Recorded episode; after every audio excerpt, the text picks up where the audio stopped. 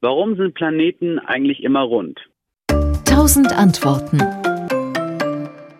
Stimmt das denn eigentlich so ganz genau? So ganz genau stimmt's nicht, aber so als grobe Regel gilt das natürlich schon. Und das liegt natürlich an der Schwerkraft. Planeten auch die Sonnen sind ja entstanden durch Zusammenballung von Materie, das heißt kosmischer Staub und Brocken sind zusammengeklumpt und je größer diese Klumpen damals wurden in der Frühzeit, desto größer wurde jeweils ihre Anziehungskraft, ihre Schwerkraft. Und die Schwerkraft wirkt natürlich erstmal im Raum in alle Richtungen gleich. Insofern ist die Kugel die Form, bei der die Gravitationskräfte im Gleichgewicht sind. Man kann sich das vielleicht mit einem Vergleich ganz gut vorstellen, den wir alle kennen. Ähm, stell dir einen großen Platz in einer Stadt vor und auf diesem Platz passiert irgendwas Spannendes. Also da wird ein Feuerwerk gezündet oder, weil wir gerade dabei waren, wird ein Maibaum aufgestellt. Also das ist eine Attraktion, die übt auch eine Anziehungskraft aus auf das Publikum.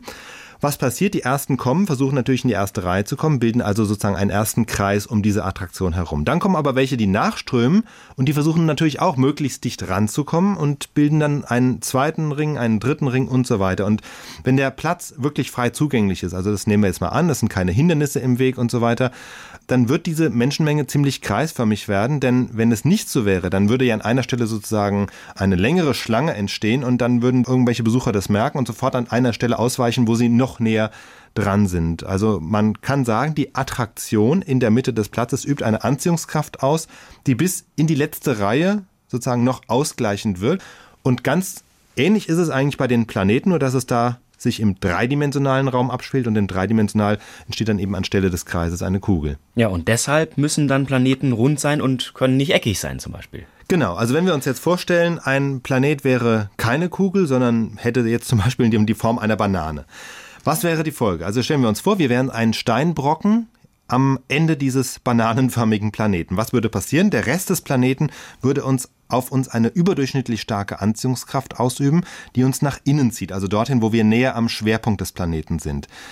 Das heißt, in dem Moment, sobald ein Planet eine andere Form hat als die Kugel, wirkt sofort eine Schwerkraft an verschiedenen Punkten, die die Materie umverteilt, bis eben am Ende dann doch der Planet eine Kugelform hat. Und dann erst sind die Kräfte im Gleichgewicht. Denn die Kugel ist ja nun mal die Form, bei der alle Punkte der Oberfläche vom Mittelpunkt den gleichen Abstand haben. Und deshalb gibt es eben bei allen Himmelskörpern erstmal den Drang zur Kugel. Ja, Moment, aber ich habe in der Schule damals gelernt, die Erde ist eigentlich gar keine perfekte Kugel. Stimmt das denn nicht? Ja, also es gibt ein paar Einschränkungen, die jetzt dazukommen. Also dieser Ausgleichseffekt, den ich beschrieben habe, der ist dann vor allem groß, je größer die Masse der Planeten ist. Es gibt anders kleine Himmelskörper, die sowieso nicht viel Masse haben, also die Asteroiden, die da rumschwirren in unserem Sonnensystem, die nur ein paar Dutzende Kilometer groß sind. Von denen gibt es schon einige, die mehr einer unförmigen Kartoffel ähneln jetzt als einer Kugel. Und auf der anderen Seite sind die ganz großen Planeten, Jupiter, Saturn, Uranus, die haben tatsächlich eine fast perfekte Kugelform. Und die Erde ist da irgendwo dazwischen, also aus dem Weltraum betrachtet ist sie schon ziemlich kugelförmig, aber wenn man genau nachmisst, dann gibt es an der Oberfläche zum einen natürlich die Gebirge, klar, aber auch im Schwerefeld der Erde gibt es Beulen und Hubbel. Also das ist das eine. Und die zweite Einschränkung ist, die Erde ist auch etwas abgeflacht an den Polen.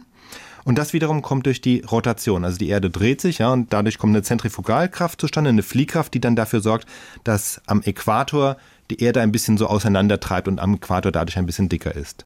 SWR Wissen. Tausend Antworten.